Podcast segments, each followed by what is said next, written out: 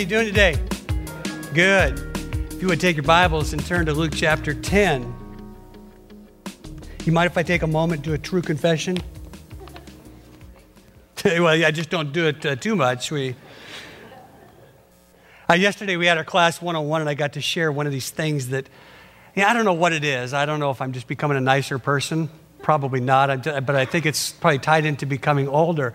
And I told them, I was sharing with them yesterday, some of the people at, over lunch, that I just cry easier now. I know, it's kind of sad, isn't it? I'm not like I'm a big ball baby or anything, but I got to fight back tears. I, I had a wedding yesterday, and I was telling them this is my true confession. Whenever I stand as the officiate and I see that bride coming, it just wrecks me. And I, and I really, I've got, to, I've got to swallow hard and be very professional and make sure that I don't cry. And it's not my bride, but it, there's just something about the beauty and radiance of a bride. It just knocks me out. But, you know, there's other things nowadays that make me cry too. And uh, I love art. And I'm not an artsy person. I mean, if you ask me to draw a picture, it'd be stick people, you know, look like a kindergartner. But I love art. I love art things. Uh, I love framed pictures. A couple weeks ago, I saw this powerful picture by Rembrandt. It's called The Return of the Prodigal. And I got to do just a little bit of research on it and to find out kind of the heart of Rembrandt behind the art and how it come together. Very powerful, very moving. I have pictures in my office of uh, pictures that Creeksiders have painted or drawn, and, and they're just awesome. They're, they're powerful because I look at them and I go, someone did that piece of art for me. I just love pictures, different uh, landscapes, ocean scenes. I love music. Well, not really country and western. Um, but listen, give me, give me Mozart to Coldplay, I'm good. I love, I just love listening to the different riffs, the storylines. And I'm one of those guys, I have to tell you, that I could probably listen to one song if I really like it 10 times in a row. I mean, just kind of keep playing it. I love movies. I love powerful movies with great storylines, powerful cinematography, cinematography where, they, where the director and the producer, they put all this stuff together that just blends and, and, and paints a powerful picture as you watch it. And then it's supported by great, by great song and, and it adds texture to the story. And in recent years, I can hardly go to a movie anymore without, you know, kind of deal a little bit with the sweaty eye syndrome. I mean, just take Tin Cup. No, no, I know. I know what you're thinking. I know exactly what you're, oh, yeah, golf movie. But listen, I love it when Costner, as he goes through this, the underdog, he's sitting there, and all of a sudden, he's got one shot to win it. All he has to do is make it. He can take it easy and go for broke, or he can just go for it. You know what he does? He just drops a ball, goes for broke, takes the ultimate risk into the water, and then he does it six, seven more times. I love that. That moves me emotionally because I said, that's how I want to live. I want to be a risk taker. I don't want to play it safe. And literally, it moves me emotionally to see something like that happen. Swing vote. Probably not many saw this movie, but this one wrecked me big time. I saw it with Trina in the Pleasant Hill Theater, and as the movie credits are going down and rolling, I got one of those really big knots in my throat. I mean, one of those where you just, if I would have said anything, man, I'd have broke. And as we're walking out, Trina goes, What do you think? And I just kind of shook my head. And I just kind of said, We'll talk in a minute. And it wasn't until we got down going back home on 680 that I was really able to begin to ar- articulate how I felt about that movie. It touched me in a way that I haven't been touched in years. And the reason is, is because it took me back to where I came from. There are so many similarities in that story to my life. It just wrecked me. And literally, there was a time later when I, I just kind of cried. Then there's Saving Private Ryan. I love that movie. Every time I see that movie, I, I, I tear up because there, there's something about that graveyard scene at the end when Ryan, who's been saved, men gave his life to save him. He's over the grave and, and he goes and turns to his wife, and his family are there with him. And he looks at him and he says, Tell me, tell me I've earned it. Tell me I've lived a good life. And I thought, man, that's, that's how I want to be. Because there's the person of Jesus Christ. Not only the, the military people, that some of you are sitting here, and I know that you, a lot of our f- people here have family that are serving over there, and I so appreciate that, and that moves me. But secondly, that Jesus Christ gave his life for me. That at the end, I want to be able to say, God, tell me I earned it. Not that I could earn it, but tell me that I earned what you did, that I lived it out, that I, I lived a good life. Remember the Titans? That made me cry big time deeply moved my senses concerning racial injustice and prejudice. I teared up like a sissy man on this one because when Denzel is standing up for injustice and he gets unjustly treated, it just moved me. And it was literally one of the launching pads for me personally to say, I am going to do what I can to build relationships in our community with the African American brothers. And, and it's what really led me to a relationship um, to really pursue it with Pastor Keith Williams in Second Baptist Church. Because I said, I, I see what, I mean, I, don't, I can't feel it totally, but I was moved in that movie. And it also challenged me to make sure that I pastor and that I deal with things like homosexuality in a Jesus way, not a church way. That we understand they're not the enemy. And they need our love as much as anybody. And we're not going to be a church. I'm not going to be a pastor. I'm not going to be a person that sits there and, and castigates them and puts them down. But I'm going to love them like Jesus would. Movie wrecked me. Then, of course, there's Caddyshack. Are you kidding? I love that movie. That is a great movie. And then Tommy, remember Tommy Boy? They're driving in that car, they hit that deer, they think it's dead. They throw it in the car, and the deer wakes up and it starts thrashing. And it just thrashes the whole car, and it takes those guys on and just rips them apart. And then they're just sitting there at the, after it's done. And I just, I just, I cried laughing at that. And then remember, what about Bob? I love that movie. Bill Murray's one of my favorites, but I love What About Bob? I think it's because I'm in the people profession. I've had a couple of Bobs in my life. oh, they haven't showed up on vacation, but it felt like it. And those movies, that they're silly, they're absurd, and, they, and, I, and I just start crying sometimes because they're so funny. And then, of course, there's the classic that probably one of the best all time done movies is Forrest Gump. It's creative, it tugs at your heart, it's emotionally moving, it challenges you, it, it's thought provoking, it, it has life teaching lessons and applications. Don't you love that? Really, there's absolutely no guarantees in life. Why? Because life is like a box of chocolates. You open it up and you're really not sure what you're going to get. What does Forrest show us? He teaches us about unconditional love, respect for all peoples, regardless of their class, their race, their socioeconomic standing. This is a guy that is one of the most prominent people in history during that time in the movie, and yet he is so not filled with himself. He realizes that true smarts are not always real smarts. Why? Because stupid is, stupid does. And at the end of the movie, there's this poignant place, this, this place where Forrest is standing next to this tree. He just buried the love of his life, Jen, who really has never loved him back to the way that he's loved her.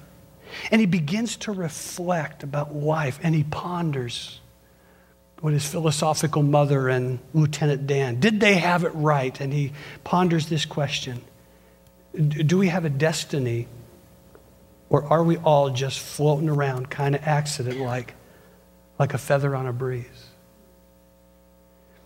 And then you begin to see throughout in different scenes, you've seen throughout scenes, you just see this little feather and it just kind of starts and it just kind of begins to float. And really, friends, isn't that kind of the question that we're always asking? I mean, are, are we more than just kind of this chance and, and happenstance in life? Are, are we just kind of like a, a little feather that's blown in the breeze and que sera, sera, whatever will be, will be? You know why it's so easy to live with a floating in the wind mentality? Because it really diminishes our responsibility and makes it easy to excuse our selfishness. See, the Bible, friends, is really clear about our destiny, about our purpose. God has a plan and a purpose for you, for me, for this place. And it will always live, it will always be about living beyond ourselves and bigger than ourselves. But it's so easy for people without destiny and purpose to simply live this way. Just kind of, you know, just whatever, wherever life takes me, I'm going to go. But, friends, I have a responsibility. I have a calling. I want to make sure that we never forget as a church we have a destiny, a calling, and a purpose. Because, see, there's really three options that we have as we live life and we go through life.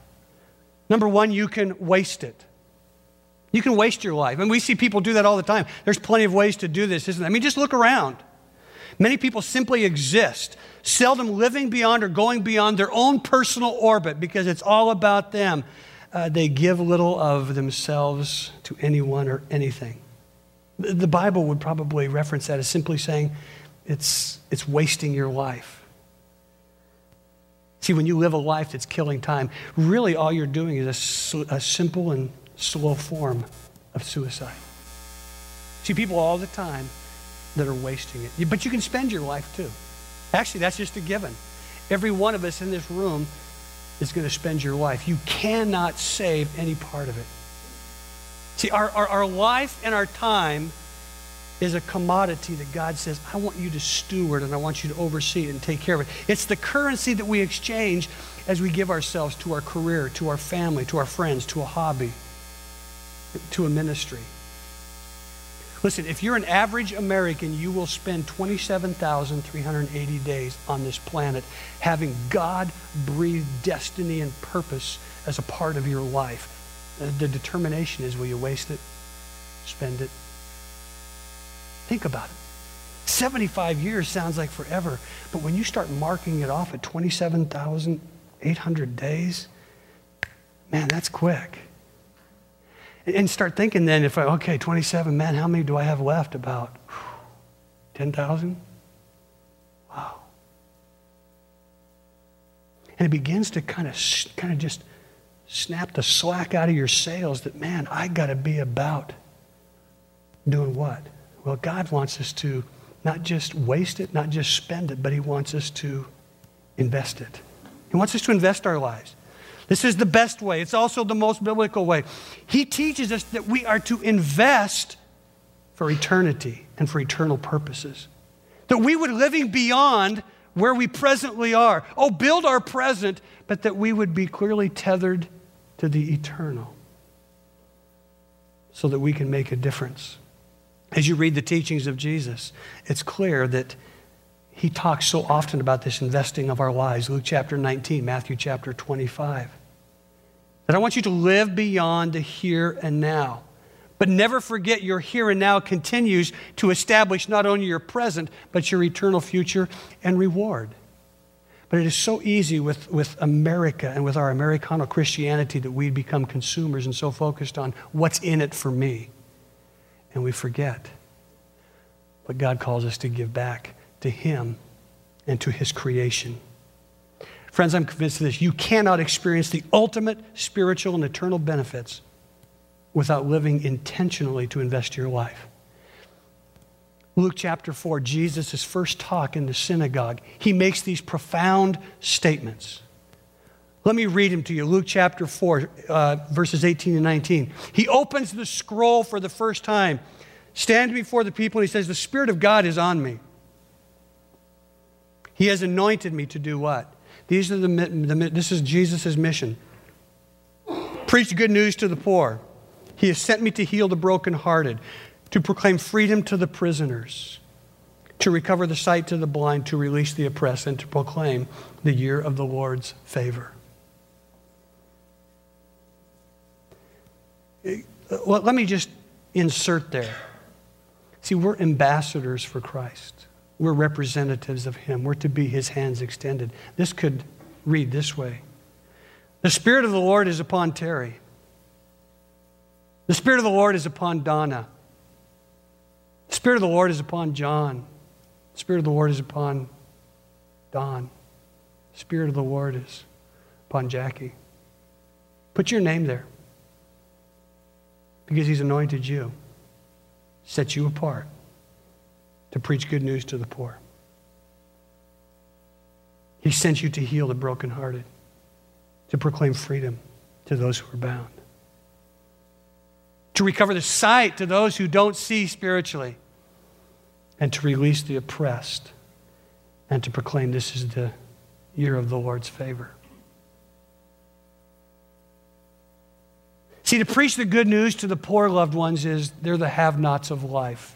And I don't have time to unpack this truth. I'm going to do it some other time. But the Bible and Jesus in the Bible talk so often about the responsibility of those who are going to be about his kingdom and follow him. Our responsibility to never forget, but to be mindful of the poor.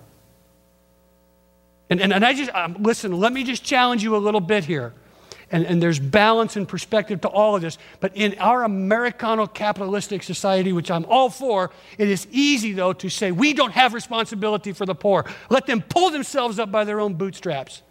And that is not the message of Jesus Christ.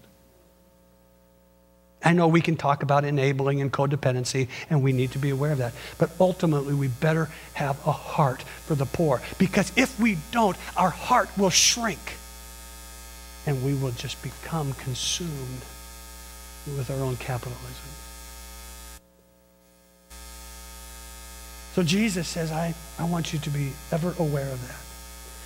I want you to help the poor. I want you to help the oppressed. I want you to help the people that can't fully do it themselves for whatever reason. So I want to look at a familiar passage in parable this morning. A parable is simply an earthly story with a real heavenly truth and message.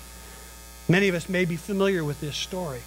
It's about a certain lawyer, very religious. He probably knows God's word. Unfortunately, he knows it so well, his heart has begun to shrink. And he's literally miles from God. So he encounters Jesus. And he wants to know, tell me about eternal life. And so Jesus kind of confronts him in a very loving and gracious but straightforward way.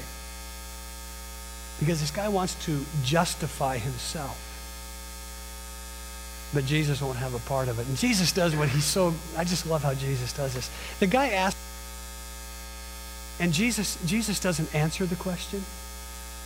He asks him a question. And then he tells him a story. So let's pick it up at Luke chapter 10, verse 25. Well, just then a religious scholar stood up with a question to test Jesus to get that religious uh, scholar. He wants to test the Teacher, what do I need to do to get eternal life? How can I know I can get to heaven? Well, Jesus said, Hey, dude, what's written in God's word? How do you interpret it? You know what it says. How do you interpret it? Well, he said, You know, you got to love the Lord your God with all your passion, your prayer, your muscle, your might, your intelligence. And, and, and that you got to go love your neighbor as well as you do yourself. That's all Bible. The good answer, said Jesus, do it and you'll live. See, that's the that's a lot of times the problem, I think, with church people. Not Creeksiders, church people. See, we, we, we know the word and I, and I always get nervous when I hear people say, Pastor, we just got to go deeper. Go deeper. Listen, what, what good is depth going to do you if you're not already doing what God says to do? I think deeper, just like this guy, it becomes a loophole to justify what we're not doing. And so we're going to say stuff like, I just want more. I need more. And we do but not at the expense of doing what we already know. Some of your translations will say, trying to justify himself. The one that I'm reading from today says, looking for a loophole, he asked Jesus. Have you ever heard this one? How would you define neighbor? What is so? How would you define so? You know, we, we want to parse everything now. I know what it says, but what does it really mean? Oh, give me a break. I'll tell you what it means. So Jesus says, You know what? I'm going to put this guy back on the spot. And so he says, I'm going to tell him a story. Jesus answered by telling a story. There was a man traveling from Jerusalem to Jericho. And on the way, he was attacked by robbers. They took his clothes, they beat him up, and they went off, leaving him half dead. Luckily, a priest, gets this now, a priest, religious guy, was going down the same road. And when he saw him, notice the word, it says he angled. Angled across to the other side. That's really the idea of it. I'm going to angle, I'm going to work my way out of this. And then there was a Levite religious man who showed up, and he also avoided the injured man. Now, these next two words, a Samaritan, these people were listening to Jesus, they would have thought, yes, now we've got the real villain. He's probably going to finish him off. Because as you know, Samaritans and Jews were enemies. It would have been like a African American and a Ku Klux Klan. It was, it was significant enmity between them. So these guys are these Jewish guys thinking, all right, here's the bad guy. Oh, but Jesus turns the table and he says, A Samaritan traveling down the same road came on him. When he saw the man's condition, his heart went out to him. Notice the heart. He gave him first aid, disinfecting and bandaging his wounds. And then he lifted him up on his donkey and he, and he let him and he led him to the inn and he made him comfortable and in the morning he took out two silver coins gave them to the innkeeper saying just take good care of him if it costs any more put it on my bill i'll pay you on my way back here's jesus again. Pressing probing what do you think? I can just see jesus kind of looking at him. What do you think? Which one of these three became the neighbor? Now, you define for me what a neighbor is and what a neighbor does. Well, the guy's pretty bright. Well, the one who treated them kindly, of course, the religious scholar responded. And so Jesus says very clearly, go do the same. That's your definition. See, loved ones, that's our call go and do the same. So how do we how do we live out a life to be able to make ripples? How do we live out a life so that there's destiny and we're not simply a feather that just blows into the wind? It can only happen when you do it intentionally. I want to give you three simple things. Number one, be concerned with what concerns God. We have to be concerned with what concerns Jesus. Focus on this. Don't lose sight of this in your life, loved ones. What does God think about me? This is the questions I'm asking myself. What does God think about me? What I do? How I'm living? What does he think about those? What is God's heart for those who are far from him? Kind of like this guy that's just a beat up heap in the middle of the road. Because how he thinks about them is how I have to make sure that my heart is calibrated to be thinking about them in the same way. This parable clearly delineates what matters to God's heart. It's helping people. It's touching the oppressed, the broken, the, the poor, those who can't help themselves, investing our goods toward the needs of others. We can't get beyond that. And that can only happen, friends, with intentionality to say we're going to live beyond ourselves. We're going to move ourselves out of the typical mentality of the, of the Americano Christian that says, I'm going to be a consumer. I'm going to get mine and ours. And that's all. Dietrich Bonhoeffer, who was a German uh, pastor and theologian during the Nazi regime, one of my favorites, historical people, makes this incredible statement back in 1939 as he's being uh, imprisoned by the Hitler regime. He says an authentic church is only one that lives for others. Why? Because Jesus is the church, and he lives and gave himself for others. And we cannot be an authentic church, loved ones, if that's not how we're living. So we have two choices to make. every day of our lives. We can live with these two options. Will I live for myself with a sense of growing selfishness, or will I live the way God intended me with a growing sense of selflessness? The contrast is clearly seen in the Bible, and it's lived out by Jesus' call and mission to us every day. I want to read something someone sent to me a while back because this really delineates the difference. It says this It's obvious what kind of life develops out of trying to get your own way all the time. Repetitive, loveless, cheap sex, an accumulation of mental and emotional garbage, frenzied and joyless grabs for happiness, trinket gods, magic show religion, paranoid loneliness, cutthroat competition, all consuming yet never satisfied wants, a brutal temper, and, an impotence to love or to be loved. Divided homes, divided lives, small minded and lopsided pursuits, the vicious habit of depersonalizing everyone into a rival. Uncontrolled and uncontrollable addictions, ugly parodies of trying to build community. But what happens when we begin to live beyond ourselves and embrace God's way? He brings gifts into our lives, much the same way that fruit appears in an orchard over time. Things like affection for others, exuberance about life, and serenity come about.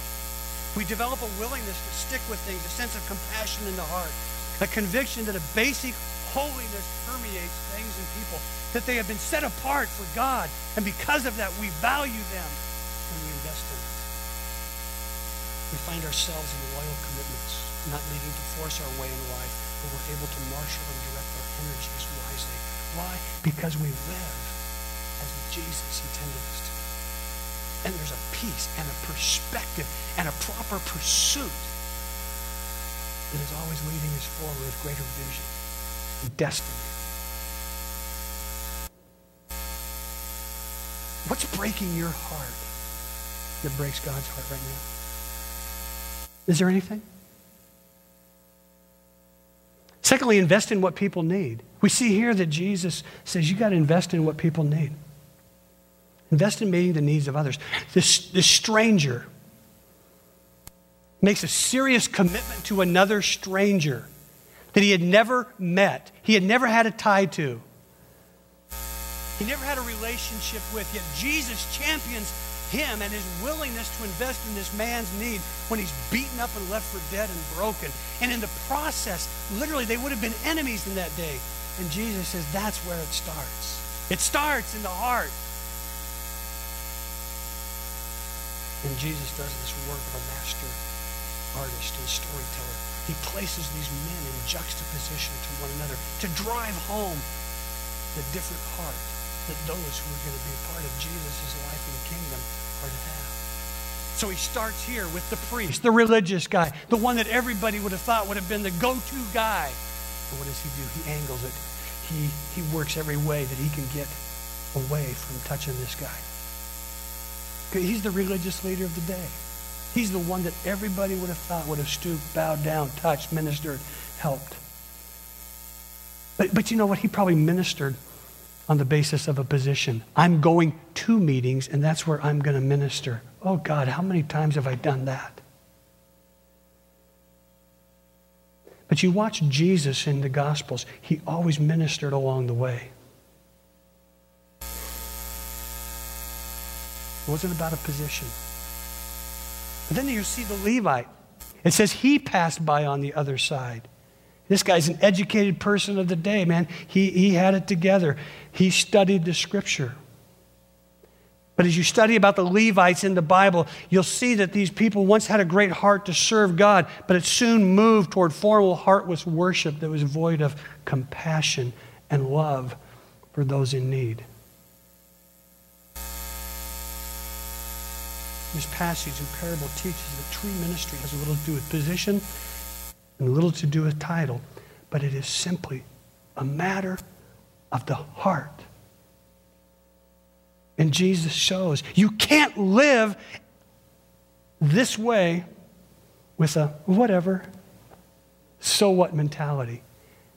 There has to be an intentionality that when you see need, you're open to the Spirit's promptings and leadings to embrace it and to give and to resource and to help it.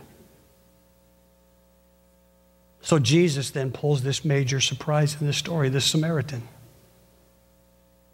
The Samaritan not only sees need, but he stoops down and he invests himself at a physical and a financial level. He bends down, touches the man, he, clean, he cleanses his wounds, bandages him up. Then he picks him up and transports him, probably giving up total comfort and convenience. This would have been a rough road that would have gone uphill and downhill. And he, and he says, I'm going to I'm going to put him on my, my animal, and I'm going to walk and transport him. And then he goes to the innkeeper, takes the guy in, and he says, Listen, here's my gold card. Just rack it up, whatever you got to do, but take care of this guy. And when I get back, we'll be ready. I'll cover the rest of it. Amazing. As I thought about, as I was preparing this week, I was reminded again that Jesus always challenges those who wouldn't invest to invest. And he always again puts in comparison and contrast those who have versus those who don't have. What do you mean, Terry? Well, Consider Luke chapter 10 here. The guys that should have didn't. The guys that probably wouldn't did. You go to Luke chapter 21, there's this little widow. Old, old little widow comes in with, with literally a couple of pennies, drops them in the offering, and Jesus says, That is sacrifice. Because then there's these other people that are rich and well to do, and they're dumping money in the basket too. But Jesus says they just gave what they wanted out of what they had. That woman sacrificed. And Jesus is always challenging the status quo and the rich. Now, some of you are thinking right now, well, good, good, I'm safe. I'm not rich.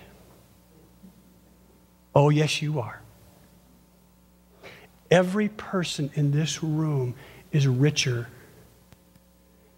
than at least 50% of the 6 billion people that inhabit this planet. Everybody in this room, you are filthy, stinking rich compared to everybody else on this planet. Three million, uh, excuse me, three billion people live on less than $2 a day in our world. I believe it's one billion that live on a dollar or less a day.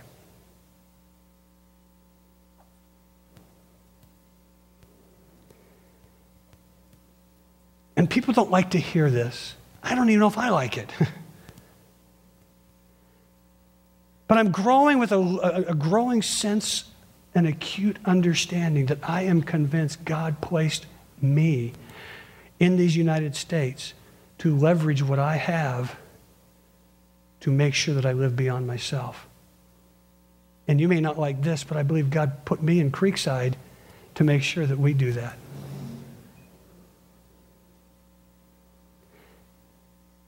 That we leverage our resources beyond just here. and that we're always going to be challenged to kind of up the ante because we are filthy, stinking rich.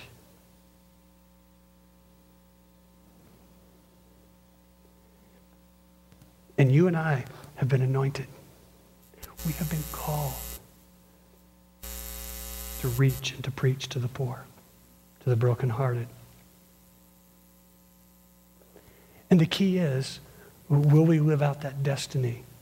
And that purpose. If our world, I was in missions board meetings two weeks ago.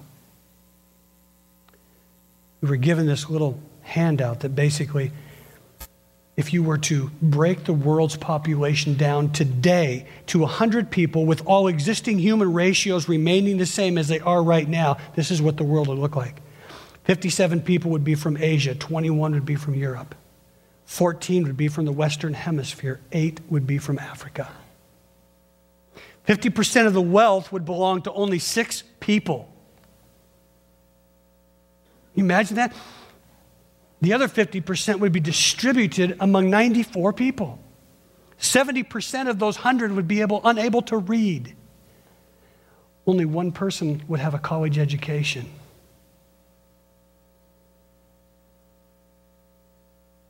One of my favorite missionaries is a guy named Jim Elliot. He arrived in Ecuador in the 1950s, uh, and his purpose was to reach, reach an Indian, Indian group of Ecuador.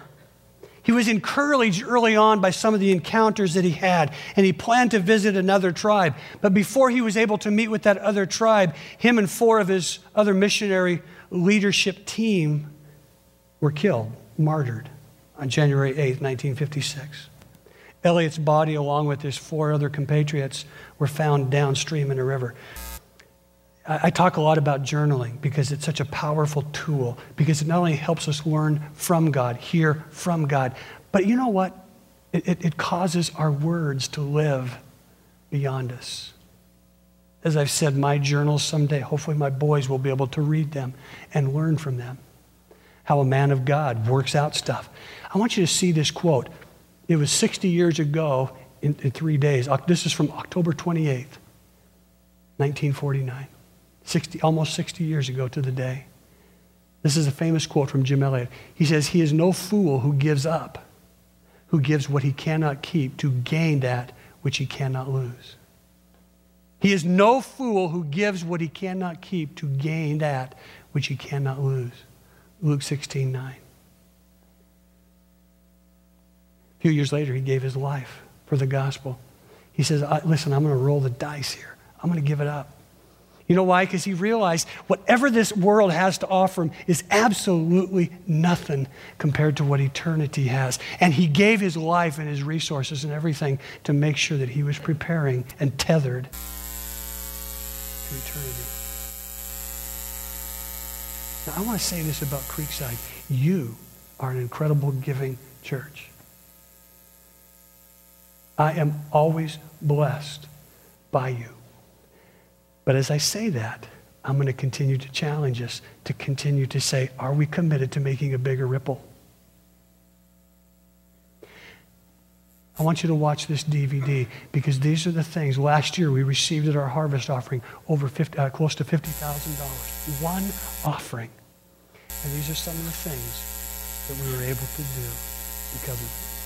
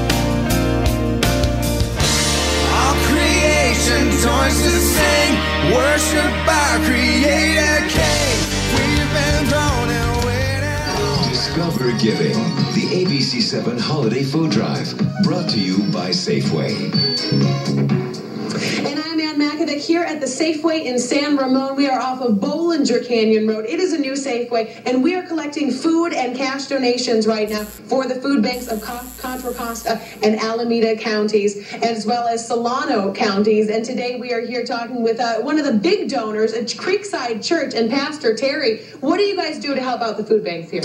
Well, we want to make a difference in our community, and we have a group of men oftentimes that go and serve at the uh, food bank and sort food. And obviously, it gives back to you as well. Tell me about the feeling it gives you. You know, our people really enjoy it. Our guys have a great time, they have fun, but you do leave with a really good sense of serving other people and helping people in the community.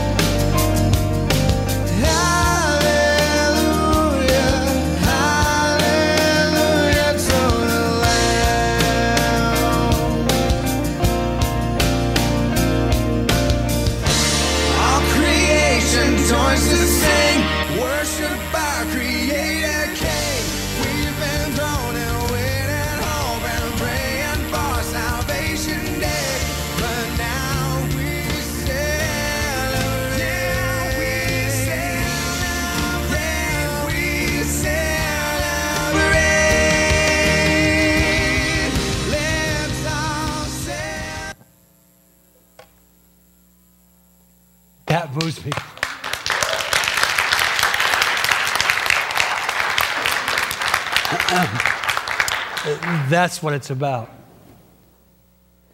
I don't know if you catched it, but it caught the words, but it says, Grace filled tears stain my face.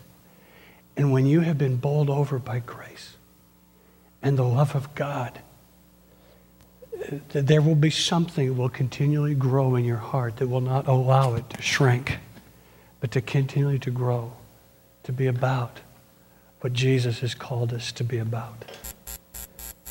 You didn't see Stephen Kelly, who I'm so proud of, that took a big step to go over to Bay Point, and we've given them thousands of dollars, and we're going to continue to support them. But friends, you got to hear this.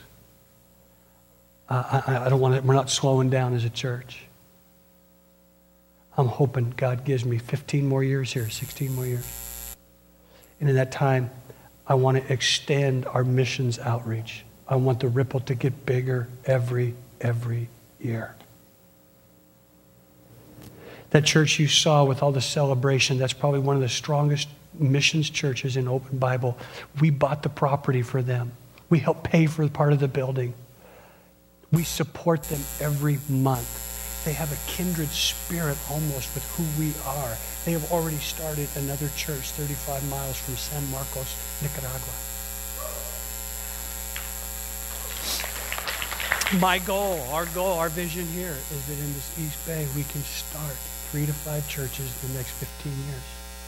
Because that will be the greatest evangelistic push that we can make. Not by just becoming big here, but by going out there. That will take sacrifice. That will take pioneers. That will take risk takers. And that will take resources. And you need to know that's what we're going to be about. Because if you want to be comfortable, you want to be convenient, this may not be the place. Because we're going to push, we're, we're, we're going to give ourselves to the things that we know we can't ever. And that's the last thing. Be motivated by a heart of compassion to invest. It's because of the man's heart. He saw the need. There was a compulsion and a compelling, Jesus said, that caused him to bend down and to give the gold card. People fully committed and consumed with Jesus Christ aren't consumed with their own personal safety and comfort, but above all else, they're more concerned about God's kingdom and life being extended here. People fully committed to Jesus, friends, will give freely and openly, knowing there's an internal investment and reward. I love what Luis Palau said. The church is like manure. You pile it up and it stinks up the neighborhood. But he says you spread it out and it enriches the world. And that's what I want for Creekside as the worship team comes. There's four things there that we got to do. God calls us to stewardship, Luke 19. Come and see everything that you have, loved ones, belongs to God. It's not ours. He's given us 75 to 80 years, and we're not just working ourselves, we are working to extend the kingdom if we're truly Christ followers. I want to think differently about God's plans. I want to think differently about the people that are far from God, and that is a stewardship. There's an allocation, Ephesians chapter 2, verse 10 calls us to be prepared. God says, I have prepared you for good works, Creekside, individuals. But you got to walk in them. You got to make a decision to be intentional about them. And then there's going to be an accountability. Matthew 25, 19 says, Friends, you and I will give an account someday. And just like in one of my favorite movies, Saving Private Ryan, I want to stand before God. I want to say, Well done, thou good and faithful servant. Tell me I did a good job. Tell me I did the best I could do with what I had, with my resources, the limited skills, but that I leveraged them for the best and for the most. It was all about giving to what I could not lose. Because there's going to be a reward. And this is my question for Creeksiders today. Will we risk? Will we lay some things on the line? And will we be obedient that God is as big as He says He is and that we really can make a difference in what we do in Martinez, the East Bay, into. Are we can we believe that? Because it can't be business as usual. It can't be 40